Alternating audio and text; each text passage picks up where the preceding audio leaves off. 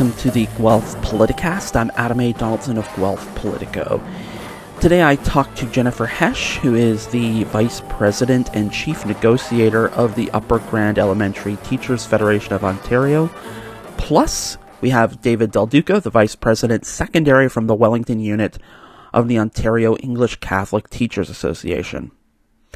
So you may have heard that there could be a teacher strike coming in the near future. Another disruption to the learning of Ontario students is the last thing that parents and guardians want. But frankly, it's also the last thing that teachers and education workers themselves want, and if we're being honest, it's probably the last thing the government wants to. Having said that, though, it does feel like we're on a path to inevitable job action with unions making demands that the government feels are exorbitant.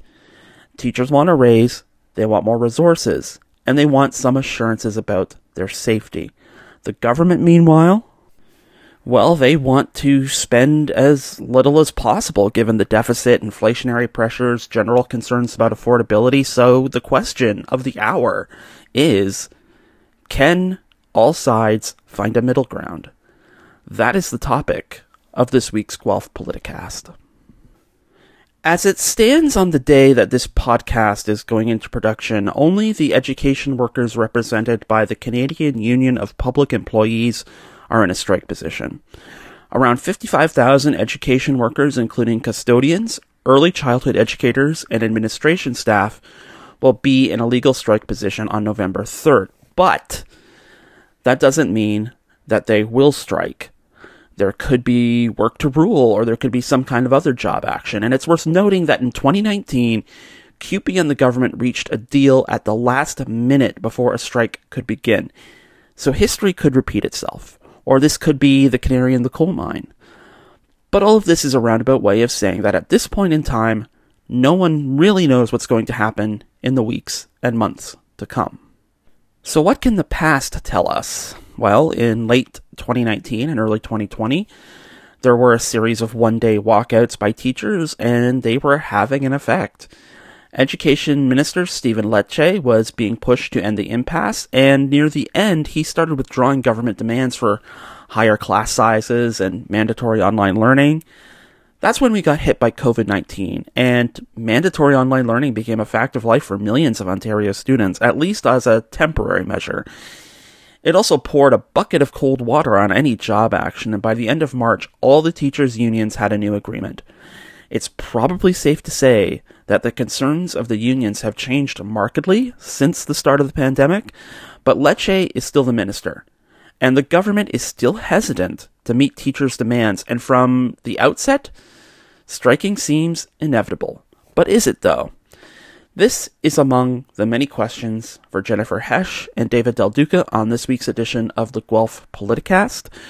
We will ask the local union leaders about what the CUPE No Board report means for local schools here, what it means for the negotiations with the other unions, and whether CUPE making the first move will have an effect on labor solidarity.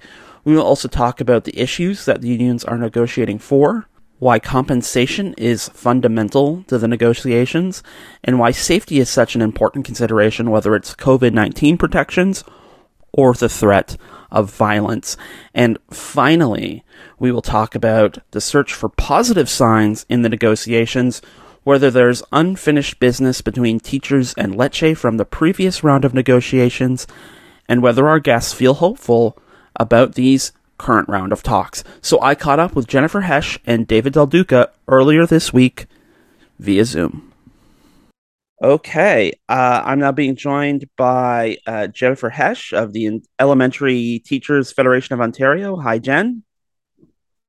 Hi, sorry, I was muted. it's okay. It's only almost three years, and we're still getting the hang of it. It's uh, and we're also being joined by David Del Duca of the Ontario English Catholic Teachers Association. David, thanks for joining us today. Good morning. Uh, to get started, um, I know, I know people sort of tune into the news and, and sort of hear things, and maybe they're half paying attention, and um, so so it doesn't entirely penetrate. But just so we kind of start on the same playing field, um, CUPE is to this point the only union Um, and maybe I'll ask you to just answer this first, David, since you're on my screen. But Sure. uh, CUPE is so far the only union that is a produced a no board report or asked for a no board report, and thus is in a position to take uh, job action. Um, and they are thus far the only union who are working with the province through a moderator. Is, is that correct?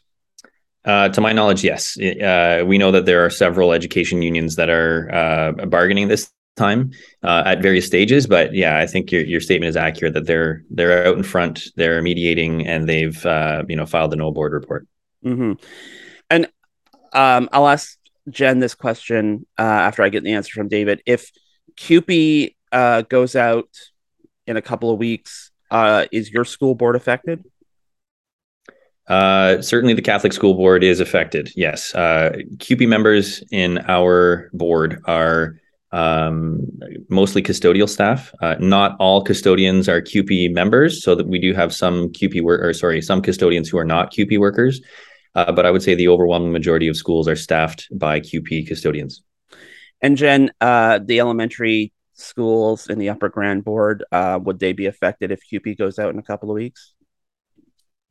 Yes, absolutely. Um, it would have a big effect uh, on the way the schools are run. Um, you know, we talked about um, earlier about custodial staff, but uh, there are a lot of CUPE members that do other things in the board um, involved with the schools. So it will have a huge impact for sure. Mm-hmm. And um, maybe without betraying any confidences or anything like that, are are there plans in place um, in in your schools if and when that happens right now? That would be up to the school board to figure out. That's okay. not that's nothing and i haven't had anything shared personally with me um, we haven't had our labor management meeting yet with the board so that's usually when we find out about stuff sometimes they're very good about emailing us things ahead of time if something's going on with the school or the water's off and they have to shut it down that sort of stuff but um, I haven't heard anything yet. Um, I'm hoping they have something in place, a plan in place. That would be great if they did. Um, but I can't answer that. And David, I imagine it's much the same over at your schools. Uh, similar, I think there's a lot of speculation as to what might happen, uh, but as far as confirming any specific details of the plan, uh, we don't have that yet. Since you're on my screen, David, I'll just uh, I'll throw this to you first. Is this kind of compounded by the fact that um, as we're sitting here today, we're a week out from electing a new school board? Is is is that an issue? Ah, that's a really good question. Um, I, I, think that the overwhelming, again, I say majority, uh, we don't have a whole lot of trustees, at least not relative to Upper Grand and other places around Ontario. But I think you know most of the incumbents have put their name forward, and and based on municipal election history, I think they're likely to return. So I don't know that uh, a lot of that uh, is influenced one way or the other. I, I, don't think the trustees election is going to have an impact on the ultimate plan, and I don't know that um, you know the CUPE bargaining is going to have an impact on the election itself. Uh, so I, I, think they are kind of disconnected. Mm. Um, but I, I, don't want to minimize the importance of um, you know provincial legislature being recalled the day following that election, right. and who, what impact that might have on on bargaining and Jen, same question to you, and and uh, I, I, appreciate David's um, acknowledgement that there is going to be some relative continuity in the uh, the Wellington Catholic Board, but in the Upper Grand Board, like over half of the Guelph trustees are are going to be new uh, next week. Yeah, there are a lot of people running this time around. Um, so it's going to just it'll be interesting to see what happens, how that turns out. okay, fair enough. Uh, so so we kind of laid the table of where we are at now. I want to look back for a minute, and I was thinking about how the last round of negotiations ended up. And Jen, I'll ask you to comment first. Um, given the fact that there was job action for weeks, several weeks, and then we get hit by COVID and everything shuts down, and within a, about a week and a half, two weeks, all the unions made new agreements. I'm wondering if there's a and and it could be just from your personal point of view maybe you're not going to comment on, on on behalf of the whole union about this, but I wonder if there's a feeling of unfinished business that the the the last time there was a negotiation, it wasn't a, it didn't sort of end sort of naturally. There was this unnatural um, circumstance that sort of leaned on you to reach an agreement because there were bigger fish to fry. So coming up on this now, uh, these negotiations, is there a feeling like, you know, I, I, I guess unfinished business is what I'm kind of thinking about. The term I'm kind of thinking about and, and where we are now. Well, anytime you go into bargaining, we go into bargaining in good faith. Um, it's not always the same on on the other party's behalf, but we're hoping that negotiations will go well. Um, at this point, um, we don't even have a central list, provincial list, because um, we had to file a complaint to the Ontario Labor Relations Board because the government and our, our central provincial union couldn't come to an agreement about a couple of items that they feel uh, should be on the list or what should be local and what should be provincial. Um, and okay. so we don't even have a, a, central list yet. So bargaining is at a halt right now. Um, and, and locally, we can't move forward with bargaining until we know what's happening at the provincial level. So um, we definitely have good intentions on our end and I hope to, you know, get the best deal that we can for our members as always. Um, and hopefully get what our members have asked for. Um, but at this point, there's we're at a standstill. uh, David, any thoughts for uh, from you? You know, maybe about uh, unfinished business with the last series of negotiations. Um, if I had to, you know, look at that phrase "unfinished business," I think with any bargaining, there's always unfinished business, right? It's mm-hmm. it's a collective agreement. You achieve some collaborative uh, output, and there is always a perception that you left something on the table. I think that, uh, and and this is probably the case in in all negotiations, all parties involved. You know, do we have you know unfinished business left on the table? I, I, you know, bringing into that conversation the whole concept of the pandemic and its impact right at the very end. I think there were a lot of people who were wondering if we would have held off on signing any kind of provincial agreement until we got a little further into the pandemic. As challenging as it would have been, um, you know, looking at public perception, it was through the roof. You know, everyone thought teachers and education workers were the heroes uh, about a month and a half after we ratified that central agreement. And so, you know, if hindsight's 2020, but there's there's no way that we could have predicted that public perception was going to improve to such a high extent. And also, rapidly declined. You know, I think teachers became vilified very shortly thereafter. Every time there was any conversation about closing schools and that sort of thing. So, you know, as far as what's left on the table, I don't know. I think we, a lot of really good things happened in the last round of bargaining, at least for the Catholic teachers. I think there was a good effort between the union and the trustees to kind of work together to mitigate any cuts that may have been coming down the pipe from a conservative government. And I'm not sure if that same relationship exists. I hope it still does um, because it's going to be a really tough round of bargaining this time around as well. All right. Well, let's talk about the bargaining, and I want to leave compensation kind of separate for the moment because I, I do want to address that kind of on its own. But in terms of some of the of the, I don't want to call them demands, but I, I guess I will. Like some of the demands that the OE CTA is is is looking at in in this round of bargaining. What, what's and maybe you can, uh, as Jen was alluding to, can maybe separate into you know things that all boards all teachers no matter their board are looking at and maybe some things that you are looking at specifically in in our local catholic board. Um yeah compensation is always the big one right? So if, if we talk about that separately uh, i don't really have a comment no. Uh, I, I think that it's generally speaking it's status quo right? Like we, we want to maintain the current things that we have. Um, some things that came out of the last round of bargaining everyone remembers that there was a big push to increase class size. Uh, certainly at secondary, there was a big push to uh, mandate e-learning. Those are things that still kind of exist. You know, class size conversation is ongoing, no matter what round of bargaining.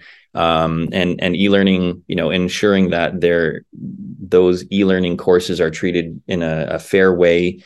Um, so I, those are two things that kind of jump off the page right away that aren't necessarily linked directly to compensation, but they do have a very significant impact on staffing, right? If you decrease class size, you need more teachers. That can be a compensation issue or at least a money issue. When it comes to e-learning, same thing. If um, if we're allowing classes to rise in e-learning, well, then we have a, a, smaller need for teachers and and that may not be the best experience for students either so right. you know those are class size e-learning those are some issues that that are still kind of kicking around and and i would argue that the the pandemic highlighted a lot of other pieces as well um, we know that uh, Lecce likes to spin a little web when he talks about sick leave. Um, and I, I just want to make sure that everyone understands the difference between um, you know personal illness and short-term disability. You know this 131 days that he keeps throwing around is those are two completely separate numbers that have been combined out of convenience for him to try and you know persuade the public that we have it too good. Mm. and uh, it's actually false right? Like personal illness is different than short-term disability. And and so i think again status quo is what we want to maintain for our most vulnerable members if they get cancer for example you want to make sure that they're supported through that treatment and uh, and when people think that it's just fr- frivolous sick days, uh, that's a completely different story altogether. Mm-hmm.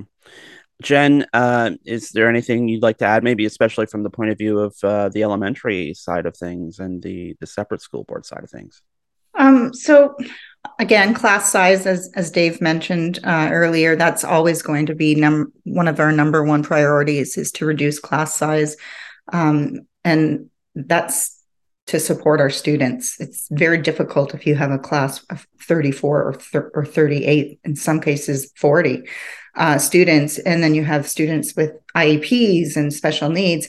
So that's another issue that we're always going to be um, at the. It's always going to be at the forefront of what we're going to try and get supports for those students who have special needs in our classrooms. More supports because we don't have enough because the funding has been cut over over the last several years. Um, as well, you know, we want to make sure that um, health and safety precautions are, are being taken and, and making sure our members are protected, uh, especially in terms of violent incidents, which are on the rise in, in our classrooms um, in every board. Doesn't matter Catholic or, or public. Um, and so those are the things that we're always focused on. Uh, those are the main things. Uh, compensation, that's another story. That's um, people need to be able to keep up with inflation and and our members are basically um, since I've already started talking about it, our members are basically taking a pay cut. It's not an increase when they get a 1% salary increase. It's actually a cut for them because it's not keeping up with inflation. And um, our members are are struggling. And mm-hmm um, whatever Lecce wants to tell everybody that we're the best compensated teachers in Canada. We're actually one of the lowest paid. Um, he just likes to make things up. So that's just the way he, he, he I would just like to point out too that the same Bill 124 that a lot of the nurses and the nurses organizations are always protesting to does also apply to teachers as well. So the you know the fact that maybe um, there's a possibility that that might crack in the process in these negotiations too, is a sign that maybe even the government appreciates that they're um, that would that that they're in a, the wrong on that. Um, before we get to compensation, though, Jen, I, am hoping you, maybe you can expand a bit on some of the concerns about safety. I, I think we all appreciate that you know COVID um, produces a lot of safety concerns, and certainly anecdotally on social media, we're seeing people talk all the time about you know uh, my kid came home with COVID. um, you know, our, uh, you, know, the, the classroom got hit hard. Somebody comes back from the weekend and starts coughing, and then half the, the class is out by midweek. Um, but especially the the element of violence too, and and what teachers are facing in terms of like physical threats to to their safety. Uh, I feel like that has sort of been uh, an undercurrent for years that we haven't really quite gotten uh, addressed. Can you talk a bit about what teachers are facing in terms of those kinds of threats? Yes, yeah, so we in terms of COVID, I mean, it's rampant. It's it's not over. The pandemic's not over despite what the Ford government wants everyone to believe. And unfortunately, um, you've you've got students coming back and not wearing masks because they're not required to anymore and some staff are not wearing masks some still are and it's they're still given the option to have a mask uh, provided for them from the board which is good but And I mean, the numbers are are through the roof, and we have entire, you know, almost entire classes out sick. They're having trouble finding uh, supply teachers to cover. Uh, for staff who are sick as well. So it, it's it's not over, it, and it's not getting any better than it was for sure. Um, but in terms of violence, same thing. It's it's not getting any better. I was just on the phone with a member yesterday that was punched in the face by a student, um, and then was told by their principal, "No, it's okay. You don't need to fill out a, a violent incident form," which is not correct. That's actually illegal. Um, they're required by board policy and the Ontario or um, uh, Occupational Health and Safety Act are required as well.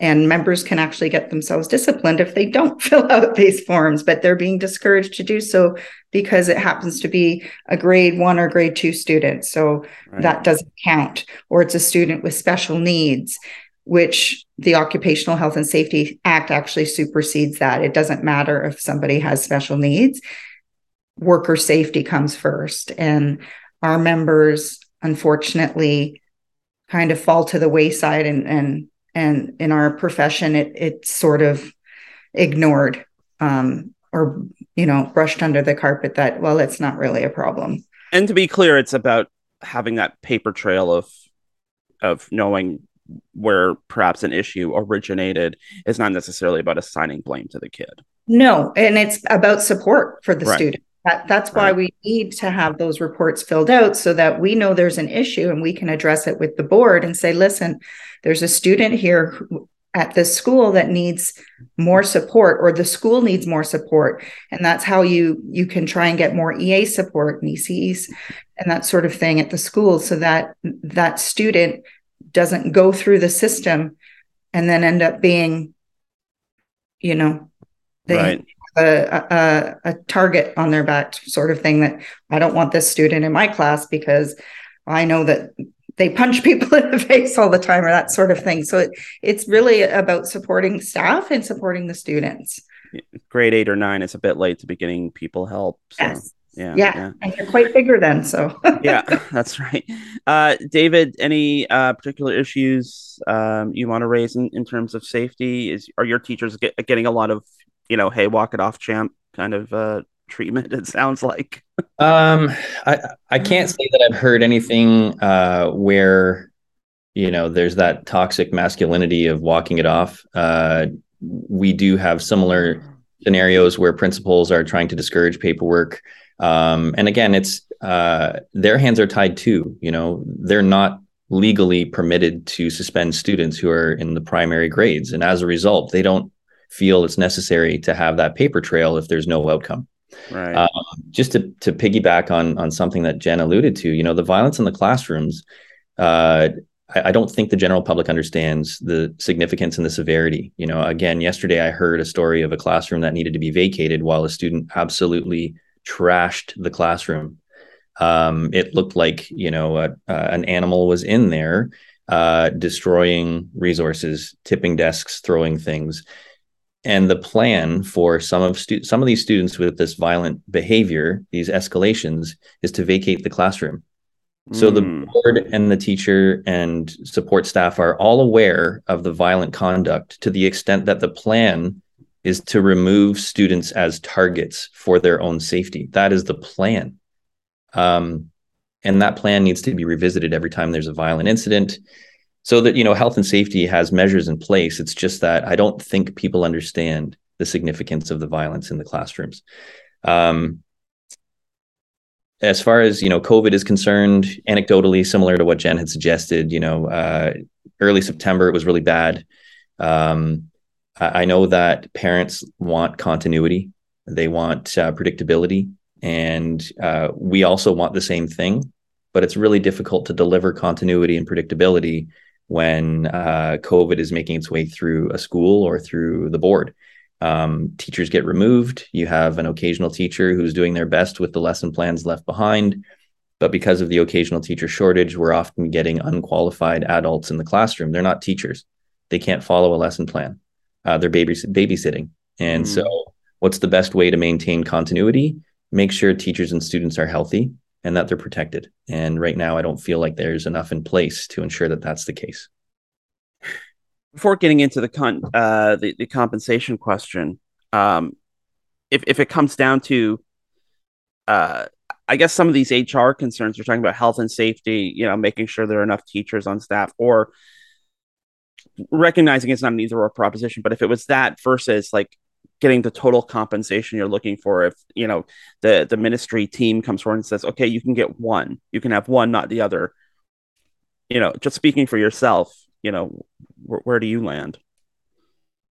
Um, I, that's yeah, that's I would say you're absolutely right. This is not either or, and to go black and white on this is impossible. But I would say that uh, um, starting from compensation, there is a certain amount of respect that comes along with that conversation, and I think if uh, teachers and education workers are re- respected to the extent that they are compensated to what they believe to be fairly, then it changes the entire complexion of the education system. People feel supported. They feel like they are valued. They feel more confident in what they can do if they know that the government has their back and puts the money where their mouth is. You know, I'm, I'm sick and tired of politicians getting up and saying, Oh, way to go, frontline workers. You've done an amazing job. And then they get to the bargaining table and we say, Okay, show us that we're doing an amazing job. And they say, Oh, no, no, no, we don't have that. Sorry and yet they do you know they underspent in education last year by 5 billion uh, sorry education and healthcare last year and this year again there's a $2 billion surplus predicted they're saving tons of money show us at the table that you value our work and our work will reflect that value. Um, i'm not saying that we absolutely must be compensated to work even harder mm. but i think that respect demonstrated through fair compensation goes a long way to retain the teachers we currently have and to try and recruit more teachers, which will help solve all those other staffing problems. So it's not just about dollars and cents, it's about respect, it's about um, recruitment, it's about retention, all of those things that that um, help to solve some of the other problems in education right now. Well, Jen, David says compensation is, uh, I guess, foundational uh, to uh, I guess is the place to start in order to address all these other problems. So, you, would you agree with that? I absolutely agree with everything that Dave said, and um, as far as I'm concerned, I wouldn't agree to a one or the other. I would say we need both. We need to have both uh, health and safety measures in place and better health and safety measures in place and and also compensation. They're both very important uh, for our members to be able to do their jobs and to be safe at work. Well, Jen, since you're on my screen here, I'll start uh, this uh, question with you. Um, I, I, imagine you can conjure in your mind all the arguments against um, an, an, increase in compensation more than the 1%. Uh, I imagine a lot of parents out there will be talking to reporters from out of their cars and talking about how they don't want classroom disruptions. Um, they, you know, they don't want to be keeping their kids at home again. Uh, they don't want lessons disrupted. These things, no matter how many different issues there are, always do seem to come down to the question of compensation. So, I mean, thinking ahead to how this inevitably plays out in in the media sphere, I guess if you're talking to parents, if they're listening, I hope they're listening about why the compensation piece is the most important and why teachers uh, really do need that increase that they're bargaining for. I guess what's your message? I think people need to realize that um, teachers are highly educated and have up, you know two to three degrees in, in some cases, and if you're in any other profession and you have that much education, they are highly compensated for that. And the comparison, it's it, very, un, we're undervalued. Um, and people don't seem to realize how much education teachers have to have, um, especially now because it's more of a competition. Like if you don't have your master's, you might not get hired over somebody else who does, type of thing. Um, and so I think it's it's important. Um, and it's again, we have some of our members, they don't understand that we have a salary grid, and some of our members are working two and three jobs to to make ends meet because there there are new teachers that are coming in. And you know, can't afford the cost of living right now because of inflation. And so that's something else to, to remember that we're not all making the same amount of money. It's right. a grid, and you have to work your way up on that grid, usually 12 to 14 years, depending on, on what your grid is and your board, um, before you're even making what some people will consider decent money. But as far as I'm concerned, it's it's it's not what our members deserve uh, to be compensated for. They they deserve more and they deserve to be treated with respect, as Dave said earlier. I remember being in elementary school myself, taking French in grade four. And I remember our French teacher was not that's our school's French teacher. She was kind of the uh, regional French teacher. She did three or four different schools depending on what day of the week uh, it was. Um, but David, uh, I'll throw it to you. Um, when you're talking to parents about the importance of compensation. Um, what what are you talking about? Uh, equity. Um, you know, I, I think it's no secret that education and nursing are two of the most obvious examples of female dominated professions. Um, I have a daughter and I have a sister who's a teacher, and I have lots of family and friends who are teachers.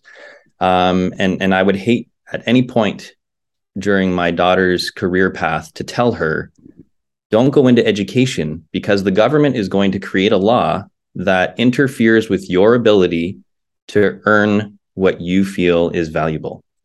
Um, and they will target you as a female. And I really hope that the public understands that this is what we would, uh, you know, perceive to be an attack on female-dominated professions. Mm. And if I'm wrong, they can prove me wrong. Change the law, right?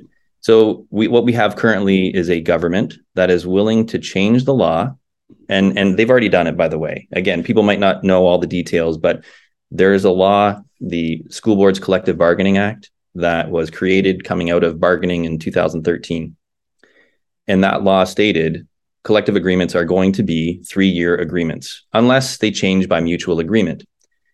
The government autocratically, unanimously, unilaterally imposed a four-year deal in this round because they have a majority and they thought that it wasn't necessary to seek any kind of input. So they changed the law to change how bargaining goes. They changed the law to impose that 1% restriction on bargaining. So what we have and what I would say to the general public is we have a government in place who is willing to abuse their power to change law to impose what they feel is fair uh, on a group of mostly female workers. Uh, and if any of that sits wrong with you, then I think you know we need to change the government first of all, but we also need to support these female-dominated professions so that our young girls can actually earn what they are worth, and uh, and you know. inflation is just a whole other argument and i can spend a lot of time on that but i think that's a really obvious argument i think the the um, the hidden argument, the one that I would like to you know shine a light on is is the whole issue of equity and how poorly women in our society are being treated and almost targeted by these changes in law.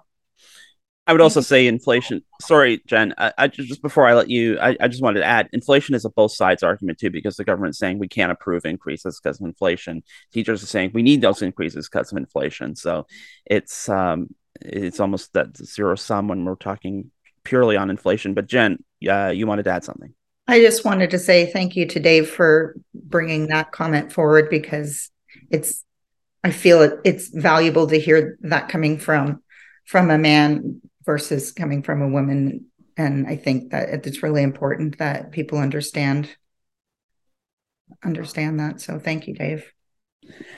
Uh, yes, I, I would agree. And Jen, since I so rudely cut you off, um, I'll, I'll let you take first crack at this question, um, which is, it, you know, we're, we're always looking for maybe positive signs. Um, and Minister Lecce, uh, certainly the master of the the missive, uh, he's always quick with sort of like a a written statement, um, perhaps not so much of you know sitting down like this and talking about what he's thinking as the minister, but um, if you're looking for a positive sign from the government that, they are looking to work with teachers to get the best possible outcome, what's a what's a good first step that our government could take? Um, good first step would to be stop making up lies and just throwing things out into the media and that's part of the issue is bargaining in the media that's not that's not fair bargaining um, you keep the bargaining at the bargaining table. You don't talk about it to the public. Um, but it's all it's fear mongering and it's you know um, you know gaslighting and and getting the public all worked up so that um, they're against us and public opinion is against us. And and like dave said earlier like we are we are vilified every time we go into a round of bargaining. They started this back in the summer telling us to to get back to school. We're not even in a strike position um, and saying they they better show up for school and, and making the public think that teachers were going to be going on strike when we're not even in a position to do that yet.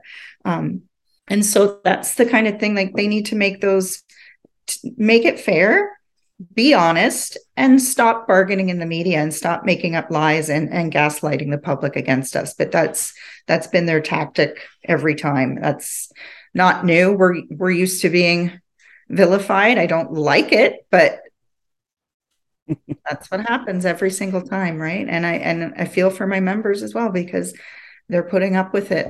Um you know it, yeah. So that's my opinion. David what's your opinion? Uh on you know the positives coming out of bargaining? Um what i would say is the whole concept of mediation and potential arbitration. I think it's a, a, recognition of the challenges at the table. I think it's a recognition that um, uh, there's a possibility of a lose lose lose here, right? And I, we're kind of talking about compensation. We're talking about legislation and, and what the government can do. If they take a really heavy hand, that's a, a PR nightmare for them as well. So I really think that the government should probably engage uh, effectively um, and collaborate and and do so quietly. Let's get the business done so that there is no threat of interruption in schools, so that there is no threat of damage to the economy.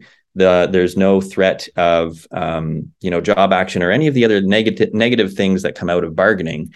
Um, but I really feel and I said it before, you know, if if this whole CUPE situation is is superimposed on all bargaining agents, whether it's at the provincial level or local level, and this goes to arbitration as it could, what's an arbitrator going to say when we have inflation at 8%, right? Mm. This, this one and a half, 1.25, 2% is going to look like pennies and the government is going to get destroyed, likely. Um, so it's probably not in their best interest to lose that battle.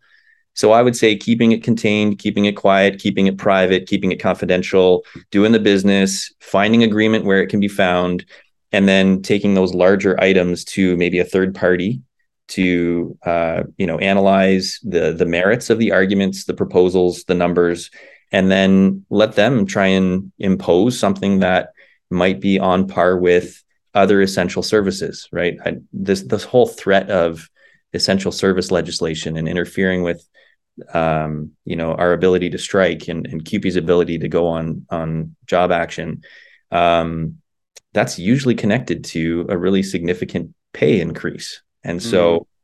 put that on the table and say, fine, you know, let's talk about the potential of taking away your right to strike, but let's match it with compensation that that is fair and declared fair by some third party who's not the government and and maybe not the union either. But um, I think there's a possibility that we can find common ground for many issues on the table. Compensation might have to go somewhere else that may be one of those things where I think uh, when, when we see labor negotiations, bringing in a mediator, we kind of read that as a bad sign, but maybe it's not a bad sign. Maybe that should be a, an initial step.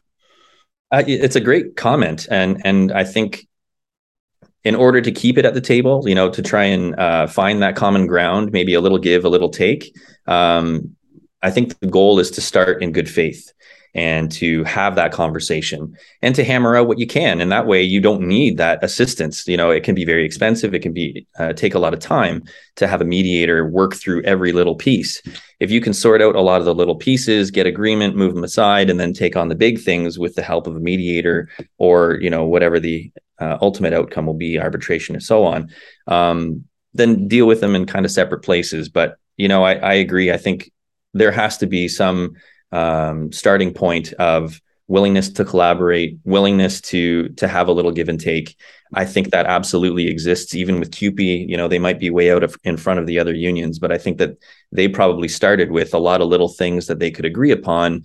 It's just that you know they moved quicker through their their process and got here before anyone else. That's um, a good place to bring me sort of full circle in this, um, because with CUPE um, being in the positions they are, and I think you guys might agree that you know one of the advantages in 2019 was um, sort of the collective effort, sort of all the unions working together. Um, as as you know, granted different issues, different positions, different outcomes wanted. But in terms of where we are now, CUPE being kind of out front of everybody, um, and maybe Jan, I'll start with you. You know, is there a danger to that united front with CUPE being out front? And you know, what happens if things go smoothly with some unions, or doesn't, and then doesn't go smoothly with other unions? Um, what happens if CUPE is out on strike and um, all you know your custodians and your support workers are not there and teachers are kind of like more pressure is kind of put on teachers i guess. You know what does the next couple of weeks next couple of months look like and what, what's kind of concerning for you? Well as the president of the guelph labor council i'm going to speak from that perspective. Mm-hmm. we're always in solidarity with our union brothers and sisters and um, we hope they get a great deal. That's fantastic. I, I would be very pleased for that. Um, it's two different you know we're different bargaining units. And yeah it does have an impact at the school level. Um, it, but it also would when when if we have to go out on strike but like we have in the past it, it impacts the schools. But as far as i'm concerned there would never be any any bad blood or or bad feelings. Um, we want them to get the best deal that they can get because they deserve it. And so do we. Um, and I'll be out there on the line with them, as Dave knows, because him and I have both walked picket lines together, supporting other other unions. OSSTF, we supported CUPE, we've supported uh, non-education unions. We, uh, you know, blocked trucks from getting in, blocked buses of scabs getting in from different places. So um, that's something, as far as I'm concerned, I'm always going to be in support um, of other unions, and I I would never. Uh, wish them any ill, ill um, because you know they've had to take job action. That's just part of what what we have to deal with. So. David, are you are you worried about using losing that united front, or are you with with Jen on this? Uh, no, I agree with Jen. I think you know, again, in education, it's a little different because you have a variety of uh, workers and and unions representing those workers, and then we also have that separation of central versus local. Um, every union feels that they have the support of their membership and they feel that they have their membership's best interests at heart. And that will be the priority for each individual union. We always hope that the overlap between uh, member needs is similar across all educator unions. Um, it may or may not be. Uh, the strategy may also differ from one union to another, and it may be impacted significantly by the distribution of workers within that union. So again, we look at CUPE, you know, they feel that they have an incredibly strong strike mandate. They have a significant population of workers that are earning under $40,000, which is in Ontario these days, it's so low. Mm. So they may feel that uh, that um, urgency in trying to achieve something uh, significant and earlier than the other unions. I don't think that uh, that detracts from our goals or changes our goals uh, as the you know Catholic Teacher Union. Um, again, I, I, you know solidarity always. I will not you know point the finger or blame CUPE for going out in front. Uh, you know they they have a strategy. They feel that they've got the support of their membership, and I give them you know all the power to go and support their members whichever way they feel is best and we're going to do the same uh, and again the hope is that we're not going to be divided through the process that all education workers are going to come out on top in the end and frankly that's the purpose of the labor movement is to raise the bar for all workers whether it's you know teachers who are supporting the custodians or the custodians who are supporting the su- support staff or whether it's all educators supporting nurses or other you know labor unions we're all trying to do the best we can to raise the bar for every worker in Ontario uh, across Canada and and across the world. Really, that's the labor movement in a nutshell. So uh, we're going to continue with that uh, you know philosophy of solidarity um, locally, provincially, and um, and hopefully everyone gets what they need. I want to ask you to make predictions, but sitting here on October 18th, um, David, how do you feel about the future? Uh, it's a heavy question, right? Yeah. Uh, I am hopeful um, you know, despite the election results, despite the threats that are coming from the government, I'm I'm always hopeful. Uh, I know that the relationship that I have uh, with Jen, with other local leaders, I know that the relationships that exist among provincial leaders uh, in in all the unions, um, that there is strength in unity, there is strength in union, there is strength in uh, membership, uh, we're all in this together. And I feel that just as much now as I did back in 2019, 2020. Um, and I think because we've come through the pandemic and been able to be so incredibly adaptable and successful in what we do in the classrooms, I think people feel empowered now to really stand up and say, we deserve this. So I am hopeful that we're going to get something that re- reflects our value and, and what we deserve. And Jen, last word to you. How do you feel right now on October 18th? um, I agree with everything that Dave just said. Um, I am hopeful. I hope that we can come to some kind of a, a, an agreement that benefits our members both provincially and locally. I mean, that's always the hope when when you're going into bargaining. That's your goal, um, and I'm hoping the government will come to their senses and and be reasonable and fair. And um, so we will just have to see. I couldn't have I couldn't have left it somewhere better myself.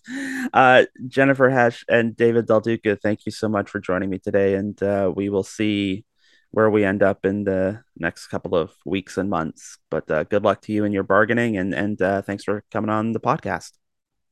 Thank you. Thank you. And once again, that was Jennifer Hesch and David Del Duca. You can keep up to date with the latest developments from the OECTA at their website, catholicteachers.ca.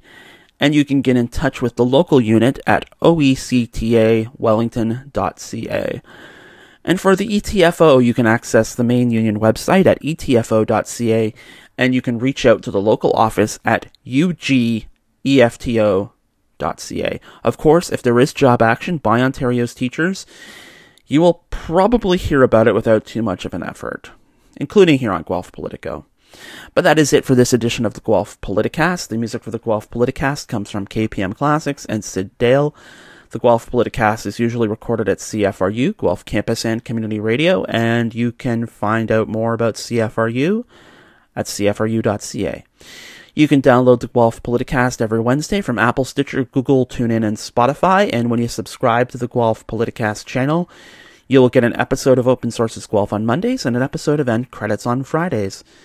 You can follow Guelph Politico on social media at Politico Guelph on Facebook and at Guelph Politico on Twitter. You can follow me at Adam A. Donaldson on Twitter and Instagram, and you can send me an email at adamadonaldson at gmail.com. And finally, if you'd like to help financially support the work of Guelph Politico, you can get all that information at guelphpolitico.ca slash donate. And lastly, after the finally, for all the latest local political news, check out guelphpolitico.ca, where we will have a new episode of the Guelph Politicast for you next week. And until then, we will see you next time.